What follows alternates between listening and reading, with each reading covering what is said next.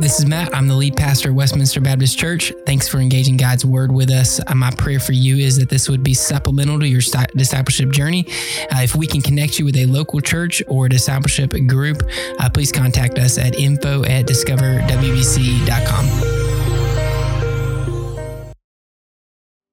Amen. We struggle to repattern our minds and even then, if we do repattern our minds, it often doesn't change our actions. And so it's sometimes frustrating that we do the hard work of learning and yet don't retain what we've learned. And even worse, sometimes when we don't retain what we learn, we don't even put it into action. You see, you can learn everything in the world, you can know uh, more than uh, anybody in this world and still be an evil person. Right? You can be the smartest person at Princeton, Harvard, Aberdeen, Oxford, it doesn't matter. What we know and what we learn in our minds is not going to dictate what we do in every single situation. In fact, Jesus is going to tell us that what is in our hearts is often what dictates what we do.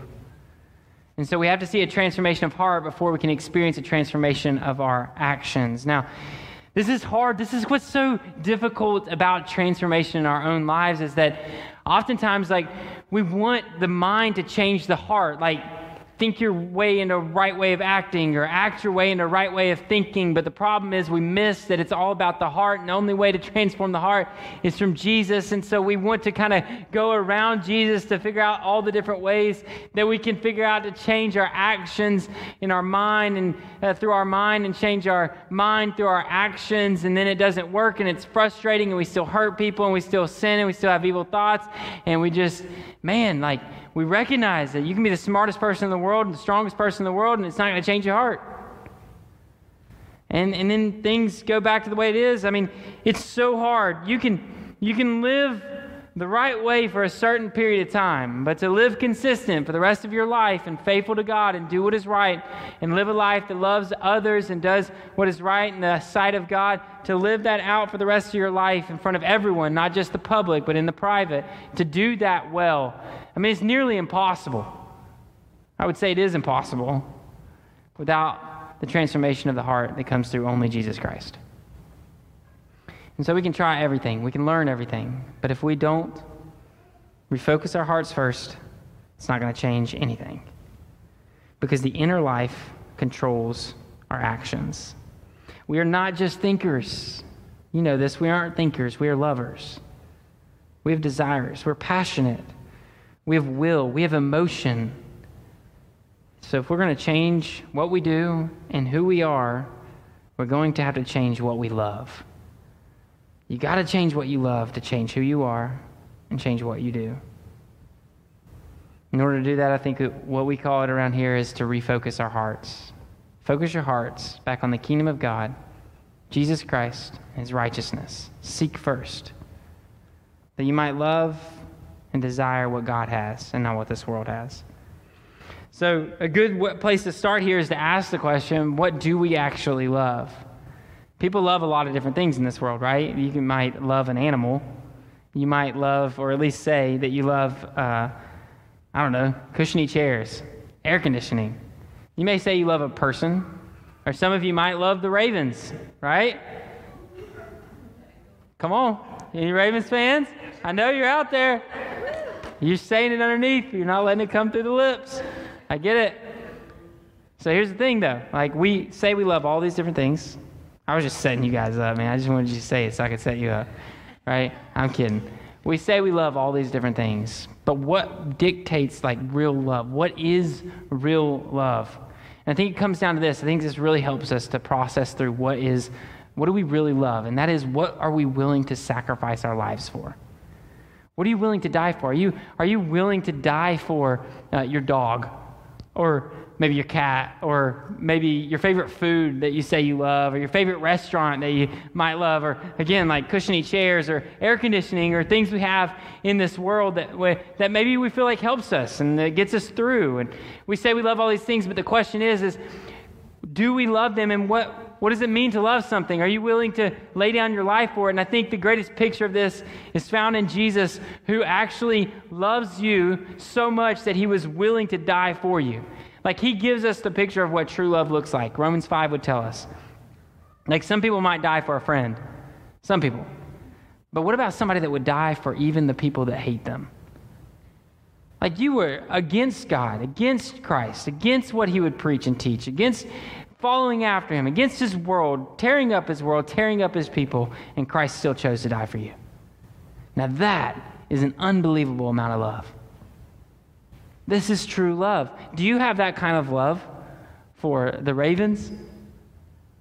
Do you have, oh, easy. Do you have that kind of love for the things in this world that you say you love? Like, I mean, I love this thing. Do you really? And so we start unraveling the heart, we start to expose it, we start looking at it, we're like, no, I don't, I don't think I really love this. I don't think this is something that I actually love in my life. What do you think about all the time? What do you fight for all the time? What, do you, what controls your emotions and dictates how you feel and think?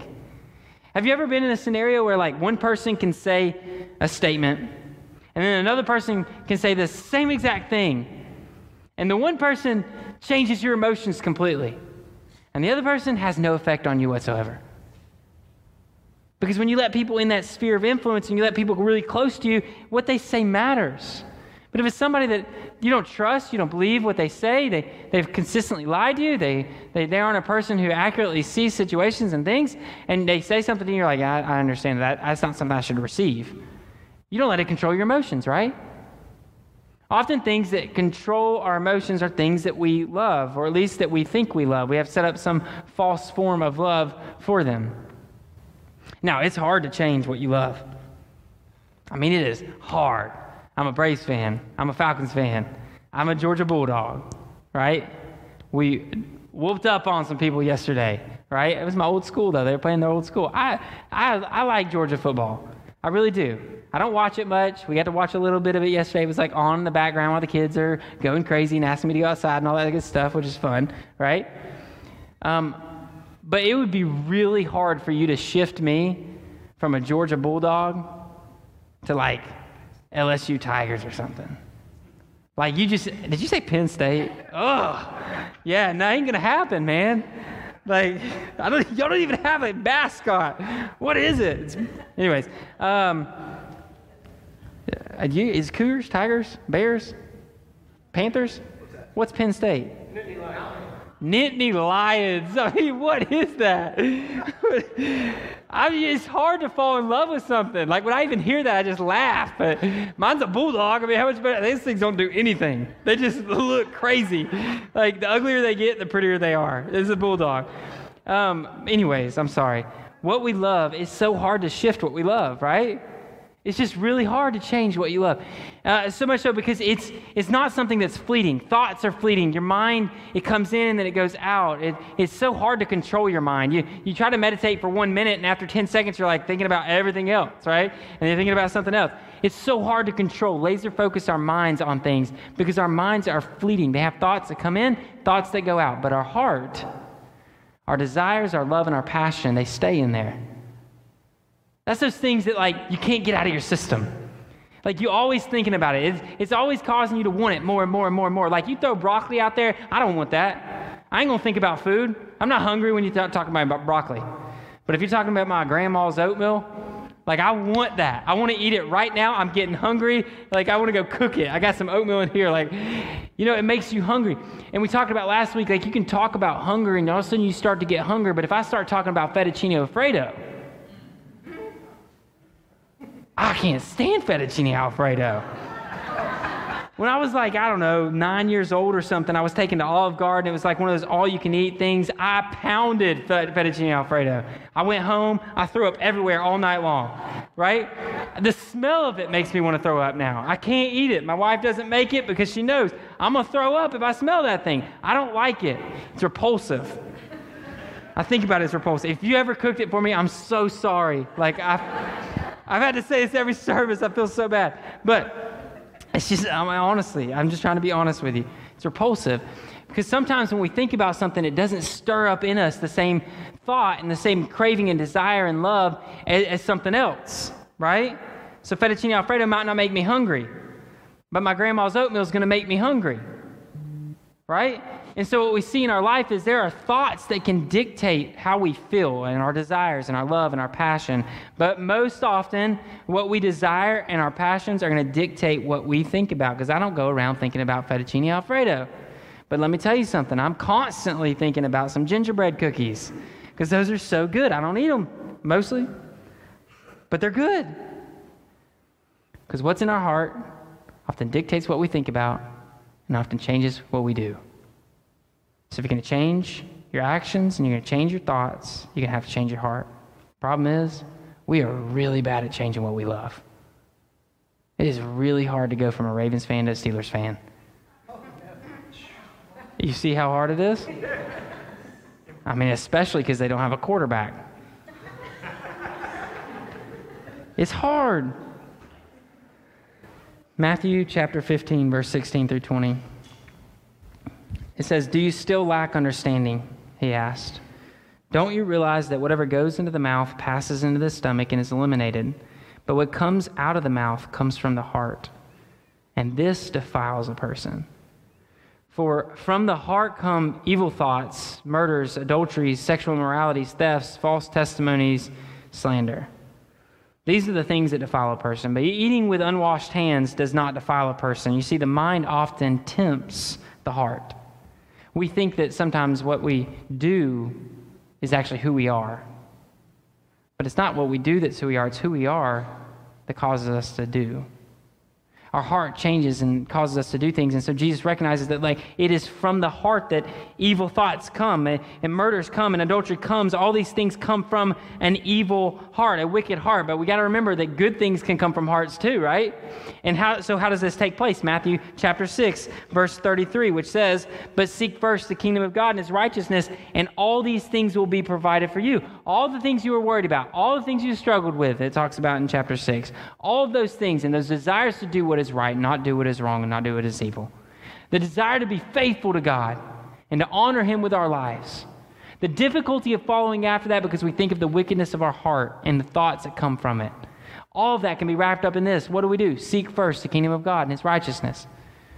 When we wake up, when we go to sleep throughout the day, when we talk about our loves and our passions, are you seeking first the kingdom of God? And I'm, i know this is just like, man, I, I don't want to guilt you today. I really don't want to guilt you today, but I want to just put it in perspective. When we come to church and the thing that we desire the most, and I've heard about the most today, is the Ravens game at 1 o'clock. I understand I'm going to try to preach through it, so we'll see who's won. I'm just kidding. But the reality is, like, guys, when we're thinking more and more and more about things in this world than we are thinking about God, then we really got to look at our heart and ask ourselves the question Are we seeking first the kingdom of God? Look, this looks like anything in your life, any situation in your life. Are, what are you thinking about more? What do we think about? Because what we think about is often coming from what is in our heart in the first place. Seek first the kingdom of God. Don't seek out those things in this world. Matthew 5 verse 27 through 28. You have heard that it was said, Do not commit adultery. But I tell you, everyone who looks at a woman lustfully has already committed adul- adultery with her in his heart. Y'all, this, man, I think this should like hit us in the face with these kind of things. I mean, it does for me. This changed how I view uh, transformation. If you're in here today and you're like, I've never been able to overcome sin, like there is so many temptations in my heart. Like my my mind is so wicked that I can't even get to the wickedness in my heart. Like I can't even wade through the difficulties in my mind to even get to the desires of my heart. Like man, I don't I cannot get past. I want you to take a pause for a second and think about this. Do you think about sin as a battle of the mind or a battle of the heart? This is really important. Because what Jesus is showing us here is that this man who in his mind he thinks, I've lusted. Jesus shows him that the adultery took place in his heart. Now, Greek word for heart, cardia. Cardiac is another way you can think about that. Cardia in Greek. It does not mean the physical pumping blood organ that you have. What it means, like simple way to define it out would be this it's your emotions, your will, your desire, your passion, your love. Now, of course, literally, scientifically, it means that physical pumping organ that you have inside of you. But according to the Bible and the way it's used, it's always, every single time, used metaphorically to mean, to mean the inner uh, uh, center of your life. What controls all of those emotions, desires, wills, loves, passion, everything like that is your heart. So when Jesus says, it was not in your mind that this adultery happened, it was in your heart. Think about the implications of that. Isn't the heart is where Jesus has taken over. It's the control. It's what's been given new to you. It's been what's made new through the, the gospel message of Jesus Christ and Joel and Ezekiel and Isaiah. You've been given a new heart, a purified heart, a heart that is God is king over it. But as Spurgeon would say, our hearts are idol factories. They like to create idols for us to worship. And all of a sudden we see that Jesus is what Jesus is saying is the same place that God reigns is the place where we have erotic love. Whew. Like that isn't, I don't know, that shouldn't feel right.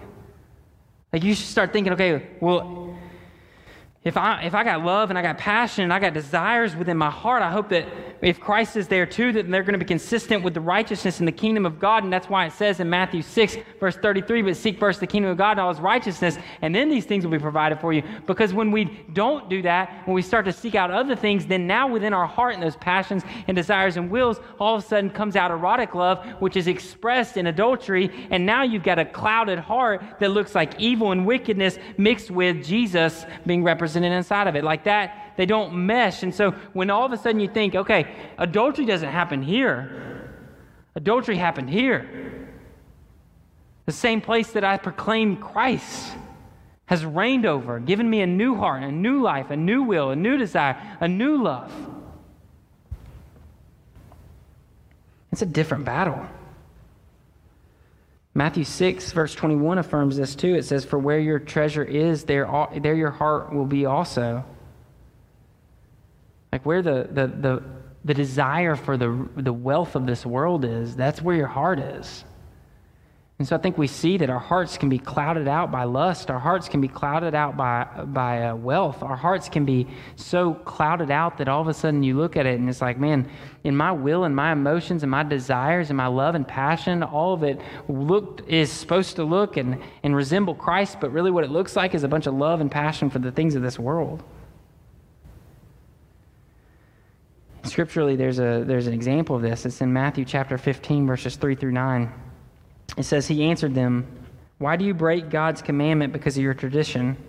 For God said, Honor your father and your mother, and whoever speaks evil of father or mother must be put to death. But you say, Whoever tells his father or mother, Whatever benefit you might have received from me as a gift committed to the temple, he does not have to honor his father. In this way, you have nullified the word of God because of your tradition. Hypocrites! Isaiah prophesied correctly about you when he said, this people honors me with their lips, but their heart is far from me. They worship me in vain, teaching his doctrines, human commands. Y'all, man, that, for me, like even preaching in front of you, this one's difficult. Like, because I always want to make sure that the way that I live is acceptable to be actually preaching up here in front of you guys. I don't want to be like the preacher that they said, you should always stay in the pulpit because you got a good sermon, but when you get out, you got a terrible life.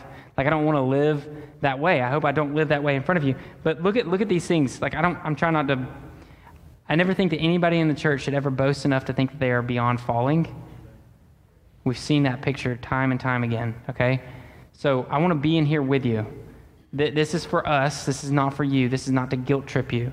This is for me to recognize humbly that we are all at the point where we need to understand we can teach God's word worship God, encourage others to worship God, and live a life that looks like it's honoring God, and still have a heart, a heart that's far from God. That's what the scripture says. These people, they were honoring God with what they said, they thought they were honoring God with what they did, and they were, in, in, in fact, preaching God's word to some capacity. And yet their heart was still far from God. Like it's, it's very possible for us to live a life that looks holy on the outside, that sounds holy on the outside, and still be far from God in our hearts. And it all points back to this truth that if we want to follow after God, if we want to be faithful to God, if we want to honor God with our lives, if we want to teach God's word, if we want to worship God, it all starts with the heart. And if it all starts in the heart, and I can't do anything about changing my will, emotions, desires, and all these different things because they are full of sin and the messed up things of this world, then I need to call upon a Savior who can. So I'm asking you this morning to seek Jesus. Seek his righteousness. Seek the kingdom of God. Because in this world, we can try many different tactics to overcome our sin, to overcome our anxiety, our depression, our gossip, envy, slander, adulterous thoughts, um, jealousy, lying, cheating. We can try many different things to overcome. But at the end of the day, if Christ hasn't changed our heart, then our heart will continually pump out other idols, pump out other desires. And our heart will change the way we think, our heart will change the way we act. Are y'all with me on this? Like, your heart is so much stronger than your mind. Desires will always conquer, conquer thoughts. Desires always conquer thoughts. What you desire will always conquer what you think. It will produce thoughts. That's why Colossians 3, verses 1 through 4, was so helpful for me last week. It says, So if you have been raised with Christ, seek the things above where Christ is, seated at the right hand of God. Set your mind on things above, not on earthly things. So we have set your mind on things above, but the first verse says, Seek. That word in Greek to seek is seated in your heart, your will, desire, and emotions. It, the, the, the love that is in your heart, that passion that is in your heart, ought to seek after God. We're not just thinking about God, we are seeking God. We're not just putting scripture in our mind, we're not just teaching Sunday school lessons or life group lessons or whatever it may be. We're not just teaching things, we're seeking God with our will, desire, passion, and love. What do you love? What are you passionate about? What do you desire? What, what dictates your emotions? Because whatever the answer to that is, is that that you seek. Philippians 4 6 through 7 helps me with this. It says, Don't worry about anything, but in everything, through prayer and petition with thanksgiving, present your requests to God. And the peace of God, which surpasses all understanding, will guard your hearts and minds in Christ Jesus. You, right when you get to the beginning of this, it says, Don't worry about anything. And I'm just like, Really? Like, don't worry about anything? Because y'all know Philippians, the city of Philippi, built as a city for uh, soldiers, Roman soldiers who had kind of matriculated out of the army and are now living in this city. They literally built it for them, right? Because they didn't have space, they didn't really know what to do with these guys, and so they just put them in this city. And it becomes like really a, a, a warlike city with like soldiers like all throughout it. And Paul writes to them with an emperor who hates Christians, blames Christians for everything, killed his brother, killed his wife, who's nasty and, and, and just like psychologically not well. And soldiers all around them who, at the flip of a button, will kill them. And in fact, do. Throw them on crosses throughout the roads and light them up burn them, drown them. Like literally killing Christians. And Paul says, what? Don't worry about anything. I mean, you may be sitting here today and you're like, man, I, I, I have so much of my life going on. Like, I just, I don't feel like I can do it. I don't feel like I can handle all this. I don't feel, you know, that's, Paul said, don't worry about anything to those people. What would he write to you? I think he'd say the same thing. Don't worry about anything. But why? I mean, you have to ask right after that, okay, well, hold on. Don't worry about anything, but I got all these things to worry about. God. Like, what am I not supposed to worry about? Don't worry about anything. Why? Because in everything, through prayer and petition with thanksgiving, present your requests to God. Okay, apparently, there's this God who cares enough about me that I don't have to worry because he's got everything under control. He has my life under control. So look at verse 7. It says, In the peace of God, which surpasses all understanding, will guard your hearts and minds in Christ Jesus. This is this verse is packed, y'all. The peace of God. The same peace that stills the sea when it's like crazy storms. God calms it. That peace. The same peace that when men who are psychologically running up to Jesus, insane in the mind, coming to Jesus to hurt him, and Jesus can just calm peace. The same Jesus that in the midst of death on a cross and the world being shaken and, and curtains being torn and storms raging, Jesus brings calm, peace out of crazy destruction and death that peace, the peace of God, which surpasses all understanding. And so you ask the question then, what does it mean to surpass all understanding? Well, that word understanding in Greek is nous, and it literally means mind. Now hold on with me for a second because Jesus word is the word of God is telling us this that it surpasses all of our mind. And so what does that mean? It means that everything your mind is able to conjure, like all of its understanding and capacity, everything you could know just like when we started the beginning of this off and said, okay, man, everything you can learn from Aberdeen, Oxford, or the greatest institutions, the greatest books, and all of the books, every book in the world contained in one. Put it in your mind, all of that, comprehend it out, have a great understanding of it, put it into your life, all of that. God's peace surpasses that. Everything your mind could ever believe and know, it surpasses that. So you can learn about how to overcome anxiety and depression, how to overcome temptation and sin, how to overcome death and disease. You can learn about all of those things, but God's peace transcends above them all. And it's in that moment where you see that word mind and it says surpasses all of your mind, all of your ability to know, that you move to the next statement, which says, We'll guard your hearts and minds in Christ Jesus. And you got to ask some question what does it mean by guard? Well, we're talking to what? A Roman pro, uh, colony full of soldiers who knew how to guard things. Now, there's a word for guard in Greek. This is not it. This is a different word, which means something like uh, to protect the gate of a, uh, a camp of soldiers, to pr- protect all of its assets, to protect all of the people inside of it, and all of the uh, stuff that we used for war. It was uh, to protect all the finances and to protect all the people. Like this was to guard this was a high calling. They would switch out they put different people in place, and again, it would be surrounded by these group of guards, and their life was on the line. If they messed up, they were gone. They could not fail. This was a high responsibility. So that word guard is intentionally used for this city of Philippi because the city in Philippi had soldiers in it. And what it's saying is God is going to protect, God is going to guard. God, God is the one who is surrounding something. And what is that something? It's a heart and a mind. And so now you're starting to think, and I hope you're with me on this, like, well, okay, what is the heart and mind in here? Well, the heart is the same word that is used consistently that we've talked about, cardia. It's your inner life, it's your uh, will, your emotions, and your desire, your love and your passion, all these things. But the next word is not nous. We would sort of expect that. We would expect to say, which surpasses all understanding, and then we'll guard your hearts and your minds to be like, to, to, to just make sense. Like it should just make sense and be easy to read. But it's not. What's happening here?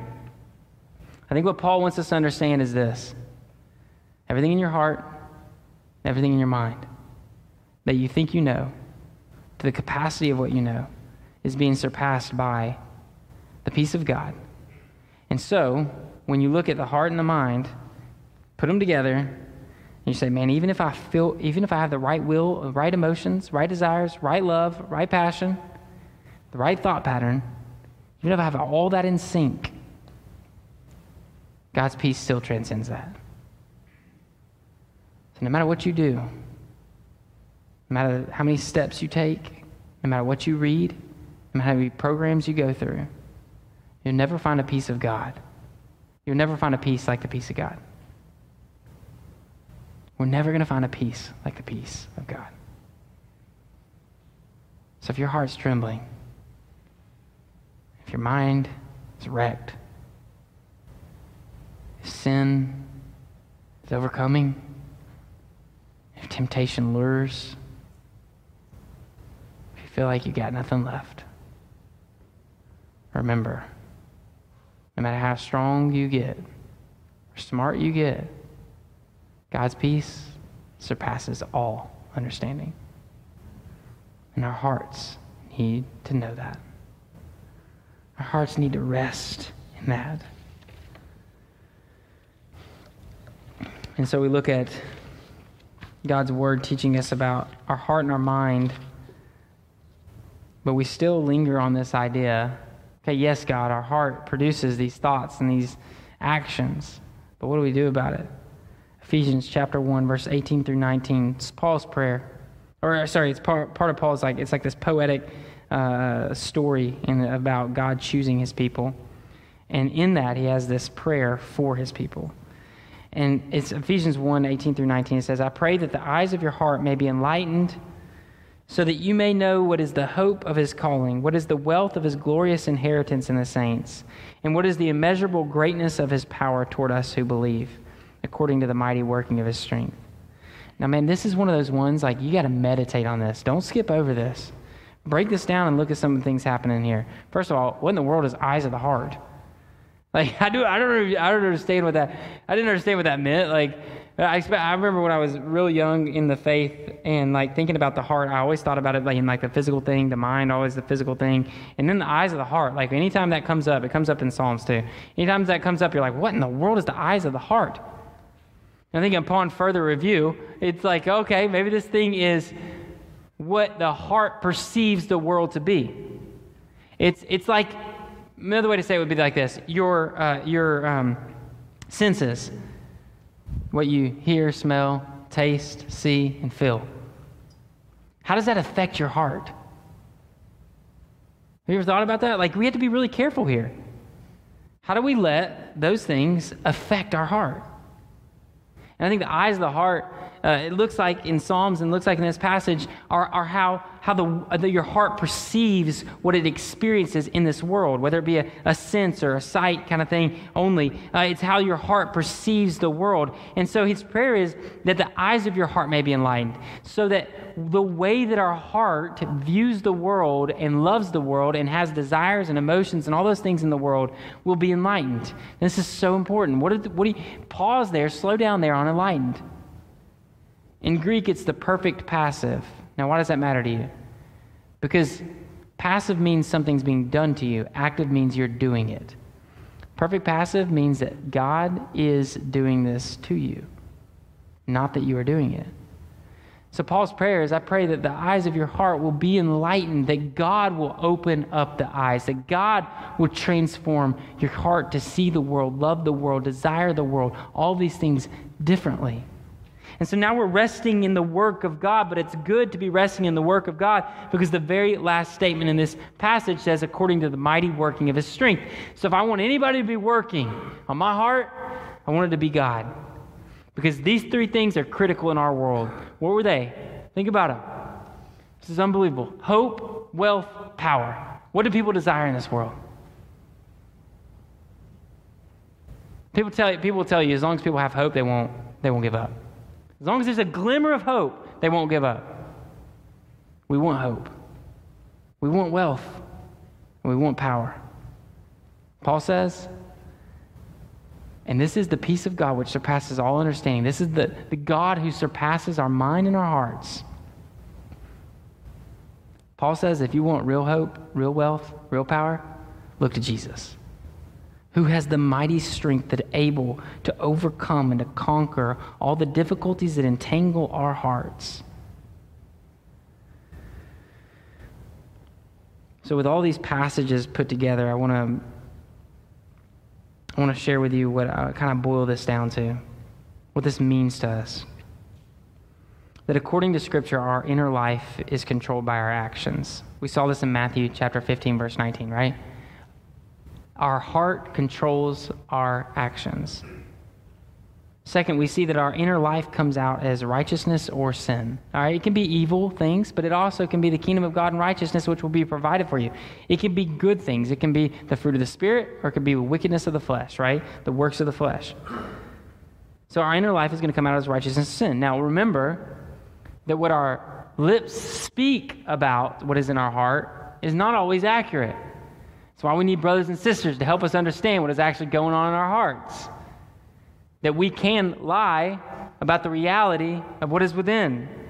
So our inner life comes out as either righteousness or sin, and our lips aren't always accurate about what is actually happening inside. And the third thing is our inner life is transformed through God's work. And so I showed you this in one way, but this is important to show it. Uh, Second Corinthians tells us that uh, God shines uh, light into the midst of our darkness. It says specifically, let, light, let light shine out of darkness. That our hearts are, are dark, wicked, evil, corrupt, and then God shines his light in it. We see in Ephesians, God enlightens the eyes of the heart. We know in Ezekiel, Isaiah, and Joel that God gives us a new heart that He has replaced our wicked heart with a new heart that has different desires, different passions, and different loves, and a different plan that comes from God and God alone, and that we cannot accomplish in us. In Philippians chapter 2, verse 12 through 13, specifically in verse 13, it says, For it is God who is working in you, both to will and to work. Both to will and to work. It is God that is transforming your desires, God that is transforming the will that is in you. When you think, man, I have no more will to fight this, I don't have a desire to fight this. I don't have uh, anything in me, any strength in me to fight this. Remember, it's His mighty strength that is working in you. And it's Him who's causing the will and the work in you, anyways. Our responsibility as humans, it sounds almost so weak because in our weakness He is strong. It sounds so weak, but the reality is our responsibility is submit to Him and ask Him to help. God, we need you. That doesn't mean that we're not active and participant in what God is doing.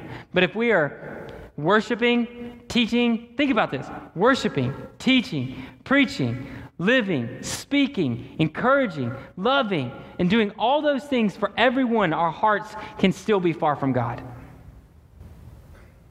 It's unbelievable. So, what do we need? We need God to change our hearts. We need God to shine light in the darkness. We need God to enlighten the eyes of our heart. And we need God to work in us a different will and desire in us. You see, remember these things. Meditation fills our minds and it shapes our hearts. Meditation fills our minds and it shapes our hearts. If you can change what you love, you will often change what you think about, right? What you love, you think about often. If you can change what you think, sometimes you'll change what you love, but not always. But if you can change what you love and what you think, you will change the way that you live. Change how you act. Change what you love. Change what you think. You're going to change what you do. And so, as the band comes, uh, next week I'm going to continue. I, I could not get all the content into one message without making you miss some NFL football or something. So, just, just reality. Uh, so next week we're going to come back to this, and uh, I want to give you corporate ways and individual ways that you can turn your affection and your love towards Christ. Corporately and individually, as a church, we're going to look at how do we fall more deeply in love with Jesus. Because if we change what we love and change what we think, change what we do. And I want you to fall in love with Jesus the end of the day, end of this sermon, if anything I can point you to is this fall in love with Jesus. Seek God. With your mind, with your heart, seek God first.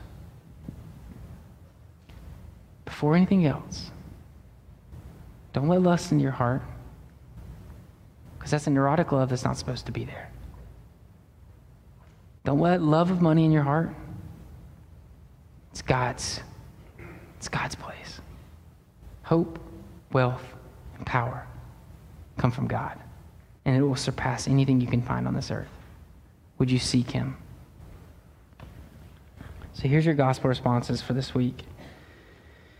Now, above anything, y'all, I want you to understand, know, and believe that Jesus Christ lived the life that we could not live, died the death that we should have died, and raised from the dead so that we can raise from the dead too and in that offered us a freedom and forgiveness that we could have never found in anything else. And because of that, I want you this week to seek Jesus. But practically speaking, how to do that? I want to give you some tools. We talked about this a little bit last week. If you haven't been here, we've talked about this years ago.